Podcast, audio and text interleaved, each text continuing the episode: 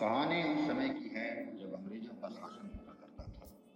अंग्रेज़ भारतीयों को काफ़ी सताया करते थे।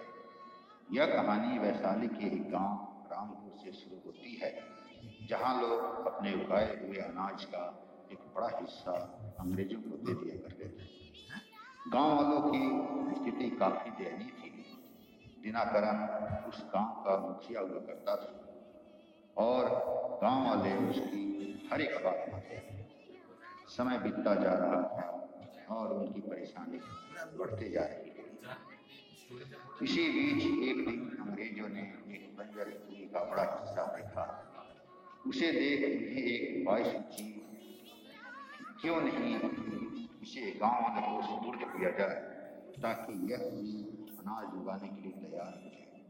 अंग्रेज़ों ने गाँव के मुखिया को बुलाया और अपना प्रस्ताव उस बंजर ज़मीन को उपजाऊ बनाने का इसके लिए सिर्फ़ 24 घंटे का समय सीमा तैयार किया गया था। उनका प्रमुख मकसद था गाँव वालों को तंग करना और उनसे ज़्यादा से ज़्यादा अनाज कर में हासिल करना। शर्त रखी गई थी कि अगर गाँव वाले इसे 24 घंटे में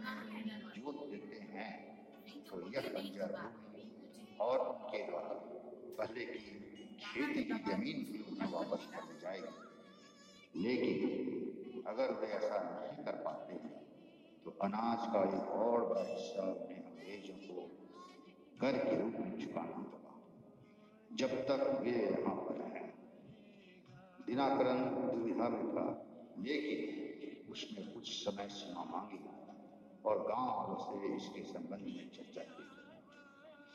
पहले तो लोग काफ़ी भयभीत हुए मगर व्याकरण पे उन्हें विश्वास था। गाना नहीं हट सकता। और वे दिन को तय किया गया दिनाकरण ने एक तरकीब निकाली और उसी के अनुसार कार्य को रूप दिया गया। दिनाकरण ने कहा इस गाँव का हर बच्चा हर कोई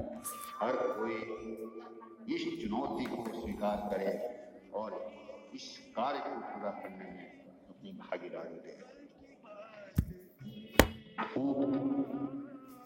काफ़ी धूप ने ऐसा चादर रखा गर्मी लोगों से बर्दाश्त नहीं हो सकी। फिर भी बच्चे और महिलाओं ने काफ़ी साथ दिया। देखते ही देखते अगले दिन की सुबह तक वह बंजर पूरी तरह से भारतीयों की इस बहादुरी एकता और अखंडता को देख अंग्रेज़ अपने कहे अनुसार उन्हें वह ज़मीन और पहले की भूमि भी वापस कर दी और वहाँ से अपनी छावनी सिमट ली गाँव वालों ने नागरिक की इस तरकीब के लिए उन्हें काफ़ी धन्यवाद दिया। उस दिन से उस गाँव में हरियाली और खुशहाली दोस्तों, हम भारतीयों में एकता, अखंडता, ईमानदारी, सच्चाई बरकरार है। इसे कोई भेद नहीं सकता। अगर हम चाहे तो कोई दुश्मन भी हमारी तरफ़ आँख उठाकर नहीं देख सकता। कानून होना यह है, जिस तरह गाँव वालों ने अपनी अखंडता, एकता और विश्वास का परिचय दिया, उसी तरह हमें भी अपने भारतीय होने पर गर्व होना चाहिए। और यह दिखाना चाहिए कि हम एक हैं, हमारी एकता को कोई तोड़ नहीं सकता। और इसी एकता को बनाए रखने में हमारी देश की प्रभुता बनी रहे। जय हिंद जय भारत।